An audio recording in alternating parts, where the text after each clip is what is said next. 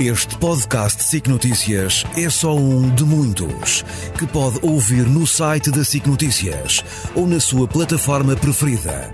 Os melhores programas de televisão, a opinião que importa e ainda entrevistas exclusivas em podcasts originais. Onde e quando quiser, leve no bolso todas as conversas. Fique a par das últimas novidades em signoticias.pt barra podcast e nas nossas redes sociais.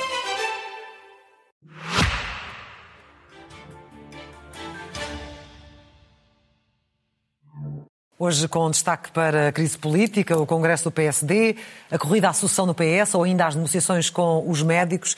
Mas hoje, Luís Marcos Mendes, Olá. boa noite. Então, Bem- Clara, Bem-vindo mais uma vez, gostei de vê-lo também. obrigado. Hoje vai começar pelo preço dos alimentos, que depois de Sim. uma acentuada descida, eh, enfim, ao longo do ano, mas so- sobretudo na parte mais baixa, em agosto, está de novo eh, a, a subir e as pessoas querem perceber porque é que os alimentos estão de novo a aumentar, os preços estão de novo a aumentar. Exatamente, tem toda a razão. Vamos eh, por par. Porque é que eu resolvi, ao fim de várias semanas sem falar deste tema, voltar a introduzi-lo? Por duas razões. Primeira é essa que você apresenta e muito bem, que é, segundo os dados da DECO, já vamos, já vamos exibir, pelo menos há dois meses que os preços estão a subir. Segundo, porque daqui a pouco tempo, um mês e pouco, vai acabar o IVA zero. Sim. Em princípio, ali nos primeiros dias de janeiro. E em princípio também vai haver uma subida, alguma subida dos preços. E, portanto, vale a pena aqui analisar onde estamos e o que é que vai acontecer eh, a, seguir. Ora, vejamos em, em primeiro lugar a evolução do preço do cabaz alimentar, com 63 produtos essenciais, que é feito pela DECO. Da DECO que é uma entidade independente. E, portanto, como ali se vê, em março deste ano tivemos um pico. Sim. 234 euros. Agora, sensivelmente, em setembro, tivemos aqui a maior redução, 211 euros. E neste momento, ou seja, 22 de novembro, houve um crescimento de 9,6% em dois meses. São sensivelmente 20 euros. Isto é muito significativo. E já muito perto do pico anterior. Muito próximo, muito próximo. Segundo dado, isto não é, digamos assim, não aconteceu e deixou de acontecer. Não. Ainda esta última semana, há um conjunto de produtos que tiveram aumentos significativos. Selecionei apenas alguns exemplos. A couve coração, a alface frisada, o iogurte líquido, o pão de forma, o alho seco, a maçã gala. Mas como ali se vê nas percentagens, são percentagens significativas. São. Claro que também há alguns produtos que baixaram de preço. Mas isto é só para mostrar que há aqui um problema. Há aqui um problema. E aqui chegados, oh Clara, eu acho que há uma questão aqui muito importante que é assim. Isto está a haver aqui um aumento segundo os dados da DECO. E porquê é que está a acontecer? Há uma previs- um previsível novo aumento quando acabar o IVA zero. Opa, Impõe-se que aqui o Governo, através do Ministério da Economia e da Agricultura, pelo menos estes dois ministérios, venham dar explicação.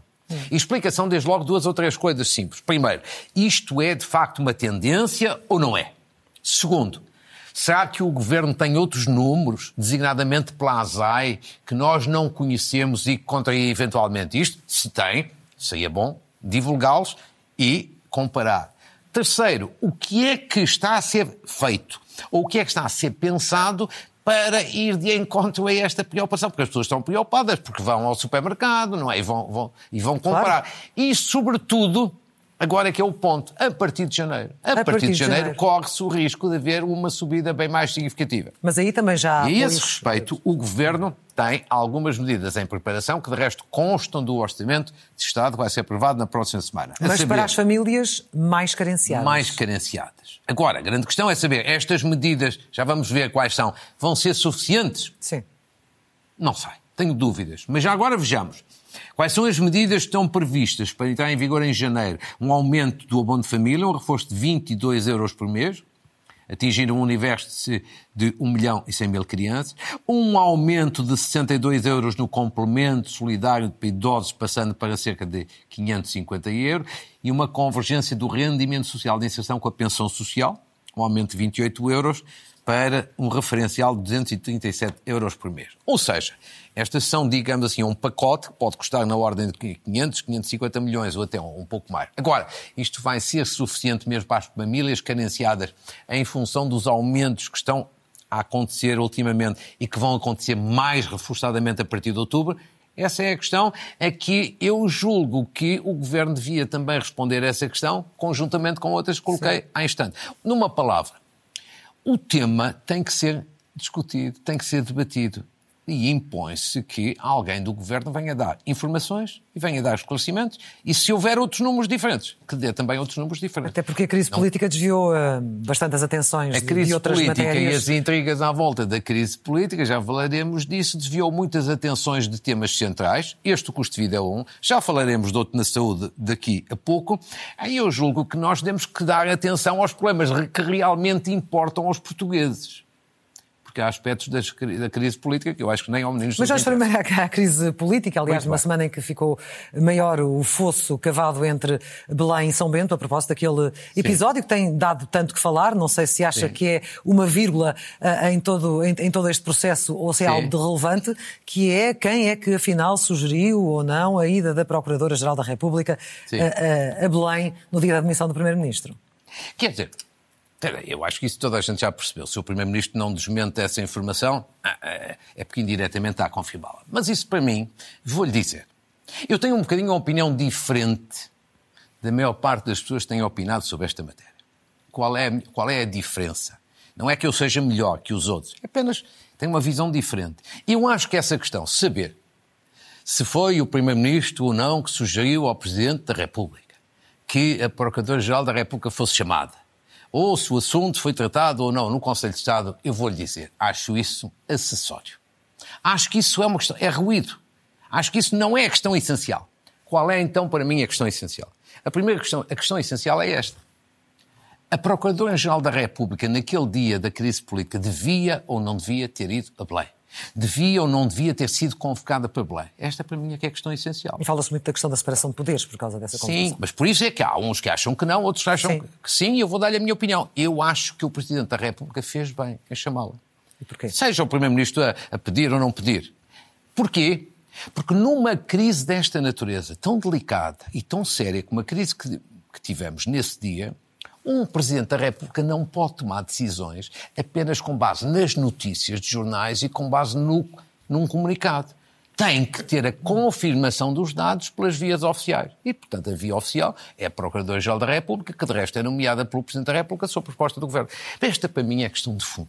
O resto tudo é ruído. Quando, quando, fala de ruído, fala, por exemplo, o senhor é conselheiro de Estado, não está obviamente aqui nessa função, mas é conselheiro Sim, de Estado, claro. sabe do, do, sigilo, aqui é obrigado. Claro. Enquanto conselheiro de Estado, nunca faria aquilo que fez, por exemplo, Lobo Xavier, alegando, em nome da verdade, esclarecer uma situação? Não, não, você não me ponha nessa posição, que eu não vou estar aqui, eu não vou criticar o, o meu colega e, e, e, amigo António Lobo Xavier, e acho que ele não violou coisíssima nenhuma. Agora, a questão, a questão não é essa, e portanto eu também não vou divulgar eh, coisíssima nenhuma do Conselho de Estado, como, como não falo.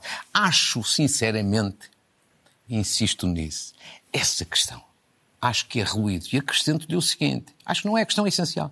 E acrescento-lhe o seguinte: é um ruído que é mau para toda a gente. Este ruído de que foi a semana inteira, o Primeiro-Ministro teve, não teve, e, e, falou com o Presidente, e falou. Eu acho que isso, com toda a franqueza, se as pessoas pararem um bocadinho para pensar, é um ruído que prejudica toda a gente. Prejudica o Primeiro-Ministro, que não sai bem na fotografia. Prejudica o Presidente da República, que devia estar acima de querelas e questões. E prejudica digamos assim, a confiança das pessoas nas instituições, na política e nos políticos. Por isso é que eu acho que não vale a pena perder tempo com aquilo que é ruído e acessório. Vamos a outros Agora, focos da crise política, que acho relevantes. O outro foco também que esteve muito em, digamos assim, em agenda esta semana foi Primeiro-Ministro, fez bem ou não fez bem em demitir-se? Perante todos aqueles dados que vieram ao público. Ferro Rodrigues introduziu uma questão a dizer que foi uma decisão precipitada. E eu até devo dizer o seguinte: eu acho, eu acho, não posso provar o que vou dizer, mas eu acho que o Primeiro-Ministro está arrependido. Acha? Acho. É a minha intuição, daquilo que conheço dele. Ele dirá sempre, obviamente, o contrário, nem pode fazer outra coisa.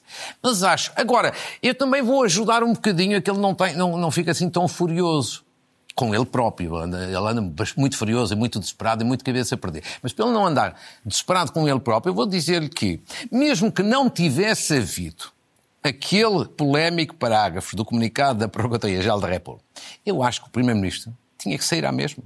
Não tinha condições para continuar. Tudo à volta dele era politicamente para o matar. Ou seja, um ministro sob suspeita.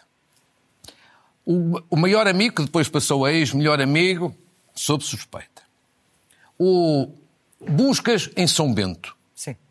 Um chefe de gabinete, para além de suspeita, com milhares de euros de dinheiro sujo, não declarado, é dinheiro sujo, escondido em São Bento, veja bem, no centro do governo. Com tudo isto, o Primeiro-Ministro não tinha a menor das condições para continuar, mesmo que não tivesse havido o tal, O tal polémico parágrafo. parágrafo. Não tinha condições, portanto, ele, ele escusa de estar furioso com ele próprio, porque se não fosse por uma coisa, era, era por outra. E, portanto, concorda com a Procuradora-Geral da República quando ela questionada sobre esta questão e do tal parágrafo e da queda do Sim. governo, ela dizer que não se sente responsável por coisa nenhuma. Quer dizer, é, é o que ela tem que dizer. Evidentemente que aquele, aquele parágrafo. Eu, não, eu, eu acho bem que a situação do Primeiro-Ministro tem que ser investigada. Se há aquele Estado, tem que ser investigado. Não sei se tinha que existir aquele parágrafo. Isso, eu tenho as maiores das dúvidas. Eu não compro a ideia de que o parágrafo tinha que estar lá. Em nome da transparência, alega ela. Não, não é uma questão de, tra- de transparência. A maior parte das investigações só se anunciam mais tarde, nunca se anunciam no momento em que começam. E, portanto, eu essa parte não compro. Mas sabe que eu tenho sempre esta ideia. A Procuradora-Geral da República acho que tem muita responsabilidade. Agora, mas uma vez mais, vamos à questão essencial, sabe? Entre o acessório e o essencial. Sabe que e fa- a mim faz-me enorme impressão que se discuta com esta coisa e tal, do Primeiro-Ministro, do Presidente. Por exemplo, uma questão essencial. Aí ninguém dá uma explicação. O chefe de gabinete do Primeiro-Ministro foi apanhado com 70 e tal mil euros, Sim. ouça, no centro do governo. E ele já está cá fora, pode prestar declarações. Era bom que o Primeiro-Ministro o exigisse, que ele explicasse, mas com rigor, não é assim em abstrato, genérico. Quatro coisas apenas. De que é que é aquele dinheiro vive? De onde é que é? Porquê? Segundo, porquê é que não foi declarado ao fisco? Terceiro, porquê é que não foi feito aquilo que é normal, que é ser depositado num banco? Quarto lugar, porquê é que estava escondido em São Bento? Se era dinheiro dele pessoal, porquê é que não estava na casa dele? Provavelmente porque tem mais receio, pode ser feita buscas mais facilmente à casa do próprio do que ao palacete em São Bento. Nunca Mas tinha isto... havido buscas em São Bento. Pois, Então, claro, e portanto coloca o dinheiro aqui porque aparentemente parece estar mais seguro. Mas mais seguro é mais escondido. Sim. Isto, vou-lhe dizer uma coisa, pode-se dizer, ah, mas isto é uma questão jurídica. Ah, Sim. mas isto é uma questão da, da investigação. Não, não é. Também é política. Também é política, porque um chefe de gabinete do Primeiro-Ministro, que é braço direito do Primeiro-Ministro, tem a obrigação de dar algum esclarecimento, porque ele não é um cidadão qualquer. E, portanto, isto, sim é- isto por exemplo, para mim é importante, É. mas ninguém, ninguém discute esta matéria. Muito bem, vamos E um finalmente, ponto. deixe-me dizer-lhe, o último dado é o, o Primeiro-Ministro acusa o Presidente da República de ter feito a dissolução. Não devia ter convocado eleições. Mas já discutimos isso também. Já não tem nenhuma relevância. O que é que o Presidente da República fazia no momento em que o Primeiro-Ministro perde a admissão? O Presidente da República que tinha dito, fixando doutrina no início do mandato, que a saída do Primeiro-Ministro implicava devolver a palavra ao povo. Não podia fazer de outra maneira. Mas também não compreendo como é que António Costa insiste nisso? Porque em 2004, numa situação em tudo semelhante, quando o Durão Barroso saiu do governo, pediu admissão para sair do governo, para ir para a Europa, o que é que fez na altura o Partido Socialista, Ferro Rodrigues, que era o líder, e António Costa, que era uma das figuras principais? Todos pediram eleições antecipadas. Ou seja, o que o Presidente da República fez agora. Portanto, para mim, estas é questões, questões essenciais, mas são fáceis de explicar e, e- e só termino com isto. Acho que os mais altos responsáveis deviam evitar, sobretudo nesta fase muito sensível, ruídos e concentrar-se em algumas questões essenciais do país, como já vimos do custo de vida, como temos outras a ver da saúde e várias outras, porque eu acho que isso é que realmente importa às pessoas. E ontem no Congresso do PSD viu mais de essencial ou de ruído? E ontem vi mais do essencial, e eu O quê? acho que é difícil não ver. A generalidade dos comentadores já ontem e hoje finalmente reconheceram que foi um bom congresso. Porquê? Porquê que foi um bom congresso? Foi um bom, um bom, foi de facto, desta vez, um bom momento para o PSD. Eu estou à vontade, porque ainda na semana passada disse aqui, como se recorda, que esta vitória havia muita gente deslumbrada dentro do PSD, que isto não eram favas contadas. E eu acho que desta vez correu bem.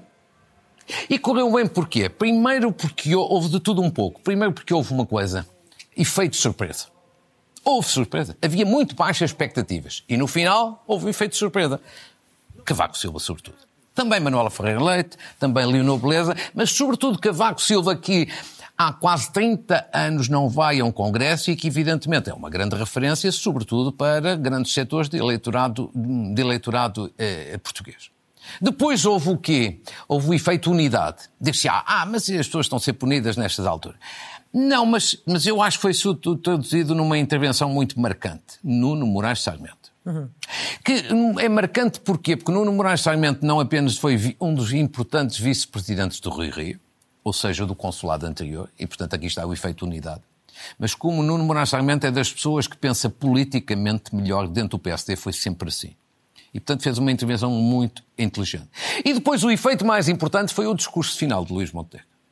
Já quase no fato de Primeiro-Ministro. Sim. Primeiro eu acho que o discurso final é o melhor discurso que Luís Montenegro fez até hoje. Mas nunca vi fazer um discurso tão bom. E acho que ele é um discurso marcante justamente por isso. Em primeiro lugar, por essa razão, porque ele já veste o fato de candidato a sério a Primeiro-Ministro. Já não é o discurso, digamos assim, de um líder da oposição tradicional, a criticar aqui ou a criticar acolá. Não. Já é uma, um, um candidato a Primeiro-Ministro que se apresenta como alternativa, que se apresenta com ambição e que tem propostas, tem ideias, tem um pensamento estruturado e é capaz de mobilizar, porque ele conseguiu mobilizar internamente, mas também o país. Eu vi já os comentários hoje, um bocadinho Sim. toda a gente, à direita e à esquerda. E o resto já conseguiu esta coisa. Já está toda a gente a discutir as propostas que ele fez em relação ao complemento solidário de idosos para os reformados, para aumentar as pensões de reforma. Ora, a melhor coisa que um político pode ter é estar no centro e a ser, e a ser comentado. Segundo passo marcante da intervenção dele. É um discurso correto que ele deve fazer, que é o discurso ao centro, centrista, moderado, equilibrado aproveitando a circunstância de provavelmente o líder do PS poder vir Pedro Nuno Santos, foi assim decidido, e, portanto, encostando o PS mais à esquerda para tomar conta, digamos assim, do eleitorado moderado do centro. E referiu é a Pedro e a Mariana. Sim. Precisamente, diz eles. Portanto, tentou, obviamente, fazer com que o PS, mostrar o PS é o radical, vai virar à esquerda e eu represento o setor moderado. É inteligente da parte dele. E depois, para mim, o ponto mais importante do discurso é que é um discurso com forte conteúdo social.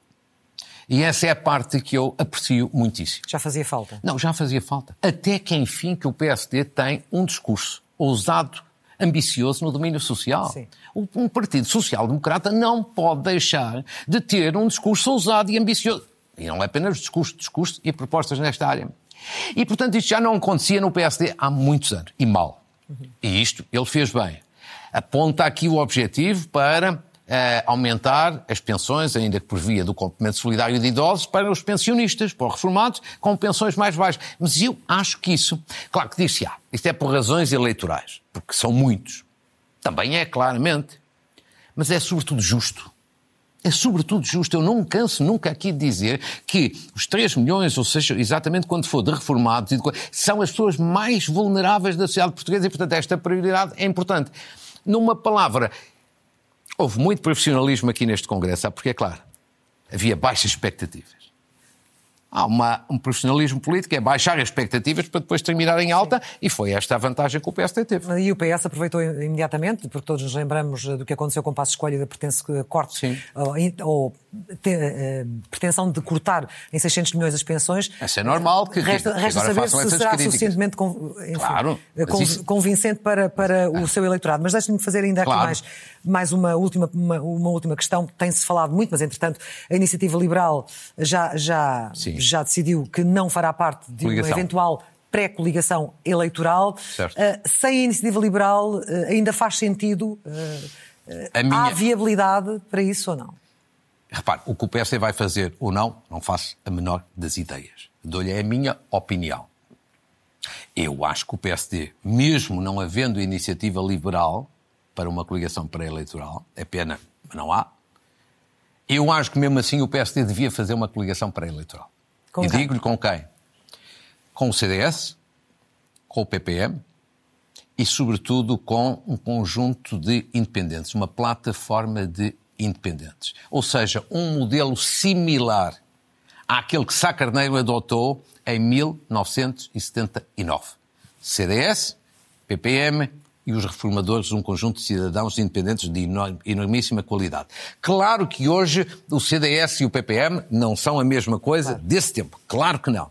E também independentes, porventura, com aquele, aquele gabarito, não haverá. Mas acho que a fórmula eh, vale a pena e li até com satisfação no, no Semanário Sol há dois dias que o PS encarava essa hipótese. Se encarar, eu julgo que é na, na, boa direção. Em qualquer circunstância, tudo isto vai dar ainda para muita, muito combate político de parte a parte nas próximas semanas e meses. Exatamente. E do lado do PS, o que é que destaca das, enfim, das movimentações, das, eleições, das, eleições. das movimentações e das declarações desta Não, semana? Interessante. De Pedro Nuno Santos, de Pedro Nuno Santos eu destacaria o seguinte, com habilidade e com inteligência ele está a tentar fazer a quadratura do círculo. Ou seja, ele fez declarações esta semana em que se vê claramente que tem um objetivo fazer uma nova geringonça.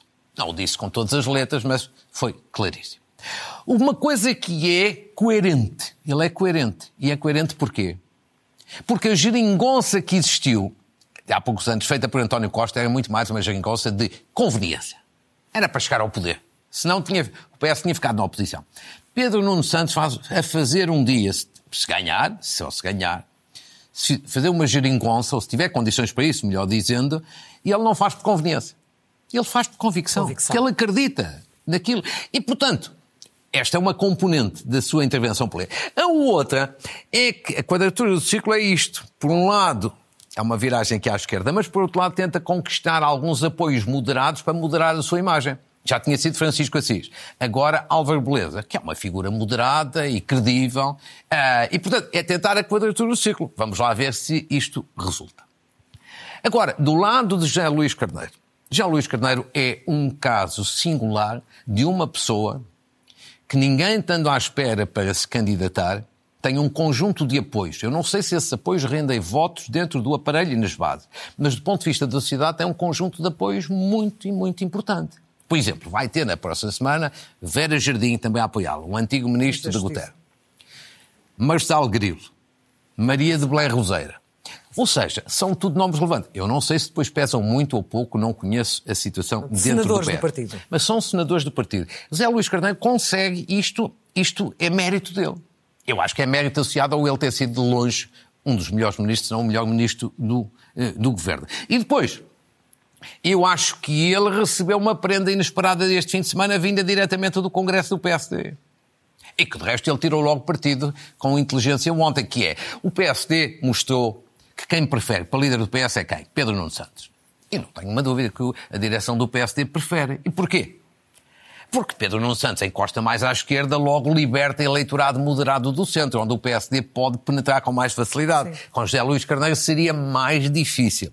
E, portanto, isto significa que se o PSD prefere Pedro Nuno Santos, é porque eventualmente o melhor, o melhor adversário o adversário mais difícil seria José Luís Carneiro. Portanto, ele tem aqui um trunfo que pode um usar, trunfo. digamos assim, puxar os, os, galões e usar esse trunfo dentro do Partido Socialista. E muito rapidamente para fechar o tema, acha mesmo que deveria haver eh, debates públicos ah, entre sim. candidatos sim. na corrida a uma liderança de um partido, uma questão acho, interna, acho. ou, como diz Pedro Nuno Santos, isto só iria dar mais argumentos aos adversários? Acho que devia haver debates e esta ideia de não haver debates é um hábito, é um hábito, mas é, é um mau hábito. Sim. É um hábito, mas é um mau hábito. Não, eu digo que é um hábito porque já Luís Montenegro, na última eleição interna com Jorge Moreira da Silva, também não quis fazer debates.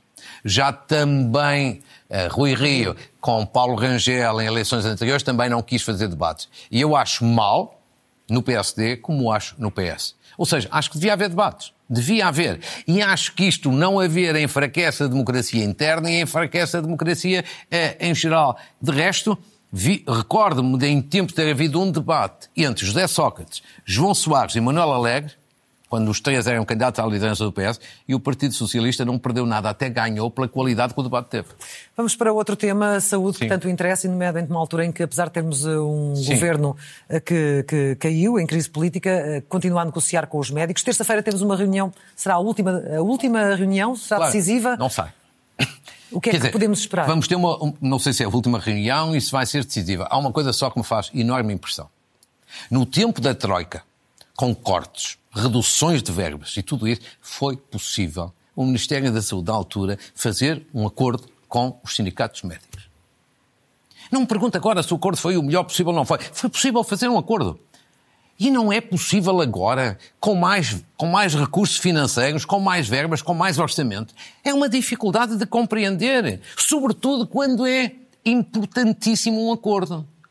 E o ministro devia estar mais empenhado do que nunca, porque senão passa pelo Ministério sem deixar uma marca.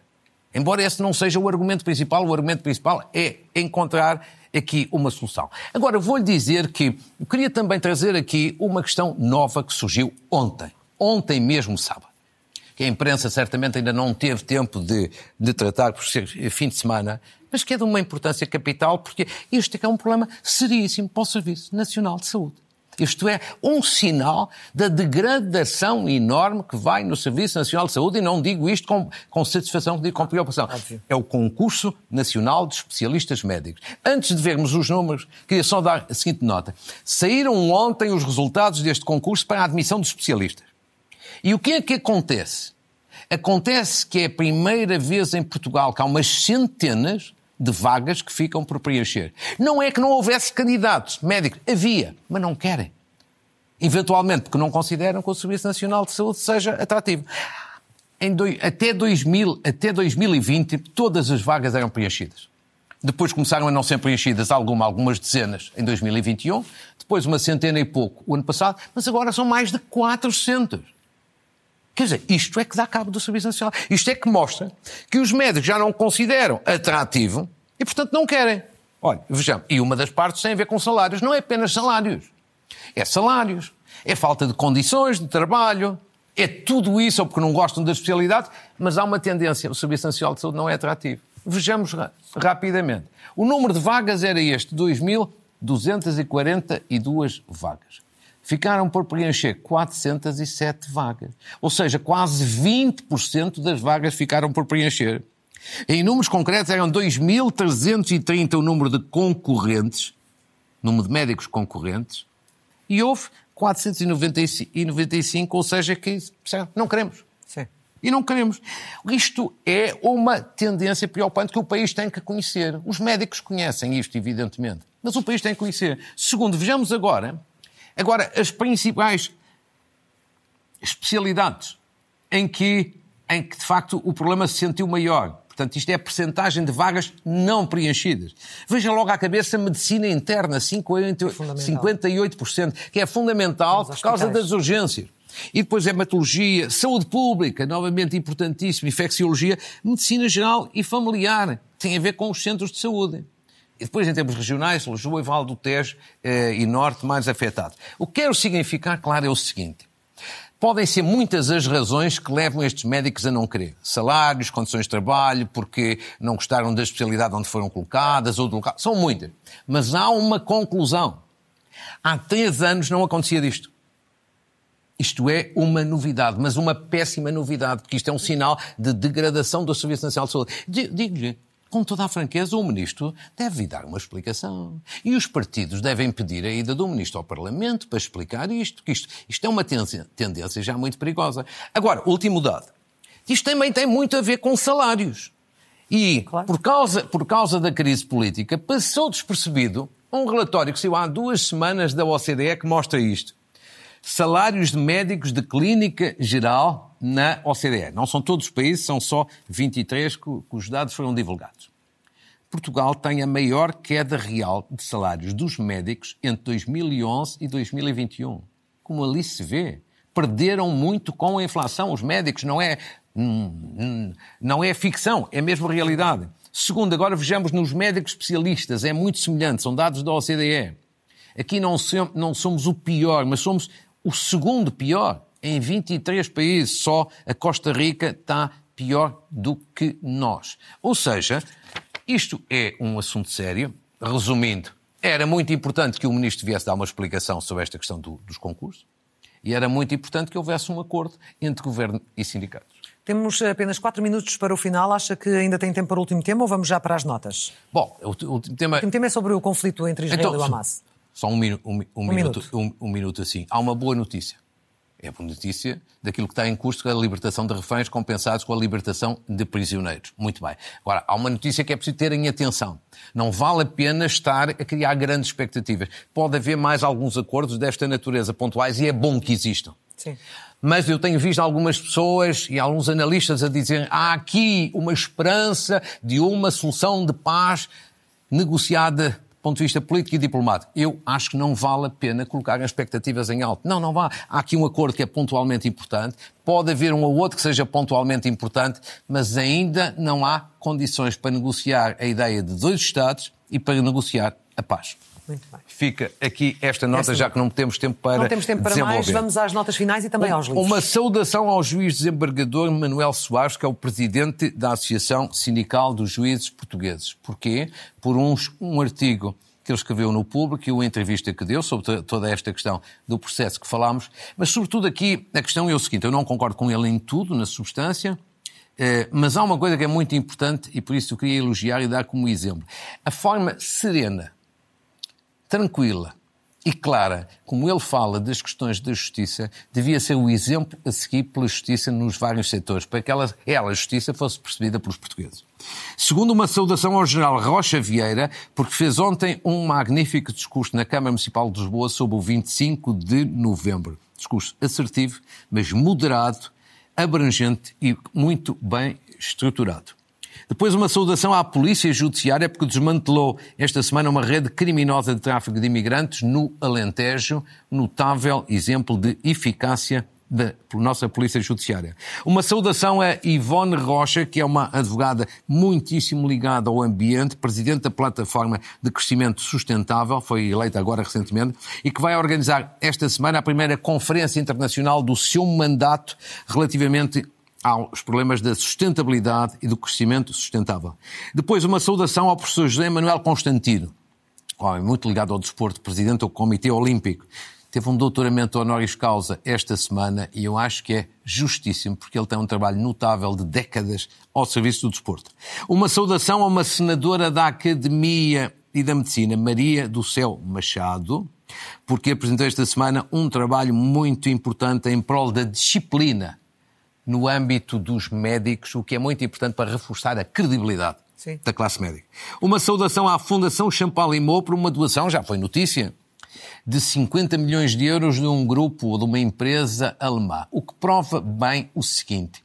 Em poucos anos, a Fundação Champalimau granjeou um prestígio internacional brutal. E eu acho que isto não pode deixar de nos dar orgulho. Uma saudação a Francisco José Inês Correia, que foram medalhas de ouro e prata nos Mundiais de duplo mini trampolim em júniores, e também, embora eu não tenha tempo para referir os nomes, quatro medalhas no Karatê, ouro, prata e bronze para vários atletas em competição também eh, internacional realizada hoje em Matosinhos. E a terminar uma homenagem, antes de chegar aos livros, uma homenagem a Carlos Avilés, o grande encenador Carlos Avilés, que faleceu esta semana e cujo funeral foi ontem. Um grande senhor, um grande encenador, um grande homem da cultura e que teve ontem uma homenagem lindíssima no seu eh, funeral. E fi- ficou a faltar na semana passada, porque com a pressa Ah. de terminarmos, depois disso, me Sim. teve pena de não dar essa palavra À Sara. à Sara Tavares. Exatamente, sim. Pois foi, foi aqui muito em cima, mas, mas dou agora, associando-me a todos, foi uma perda, uma perda enorme, um choque.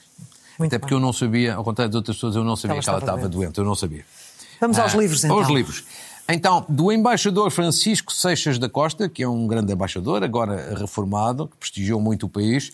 Antes que me esqueça, é mais um livro de memórias, agora há imensos livros de memórias, não é para criticar, é para saudar, eu acho ótimo. Eh, belas, são belas histórias da sua brilhante eh, atividade diplomática, vai ser lançado esta semana. O outro livro de memórias, agora de um médico, os médicos também estão a publicar muito, do professor Manuel Antunes, Sim, que é um sim. grande cirurgião cardíaco de Coimbra. Eh, uma vida com o coração nas mãos. Mais um belo livro de memórias. Hã? Grande título. É, grande título. Grande título. É muito semelhante ao do Eduardo Barroso que eu fiz aqui eh, saudação na semana passada. Depois também, este também vai ser lançado eh, na, na- na próxima semana. Um terceiro livro que também vai ser lançado para a semana, de uma investigadora de outra área, Daniela Nunes, uma académica, uma investigadora de prestígio da Universidade Católica, jovem, costuma vir aqui, de resto, à SIC Notícias, comentar também questões de política internacional. Uma bela obra, Mikhail, Gorbachev e o fim do Império Soviético, outro livro obrigatório. Depois de um colega seu, jornalista, não sei se ainda está no ativo, se já não está, mas pelo menos foi, um jornalista muito, muito experiente e traquejado, Nelson Marques, o sucesso está nos detalhes. Que é a abordagem de 12 casos, de 12 personalidades, de facto, de grande, de grande, que fizeram um grande sucesso. E a terminar, uma revista, revista diurna, que é chamada Diurna Ousadia de Escrever. O que é que é? Esta é uma revista de vários jovens da Universidade Católica e jovens dirigidos, e esta revista é dirigida por Catarina Andrade, que eu tive o gosto de conhecer recentemente, e acho que esta revista é também muito interessante. interessante. Há muitas interessantes, eu tenho pena não poder trazer todas cá, espero que ninguém me leve a mal, mas, eh, mas esta mas já traz também muito, vale a pena. Já traz muito. Luís Marcos e, portanto, Mendes... claro, despeço-me com o gosto habitual. Muito bem. E um não gosto. até ao próximo domingo, mas até ao outro ah, a seguir. pois, porque no próximo domingo eh, não está. Não, não estarei consigo, mas uh, aqui estará o Rodrigo Guedes de Carvalho. Muito bem. Estará muito bem entregue. Sim, muito obrigada, Luís Marcos Mendes. Ah, Boa gosto. semana para si. Obrigado e obrigado. Obrigada.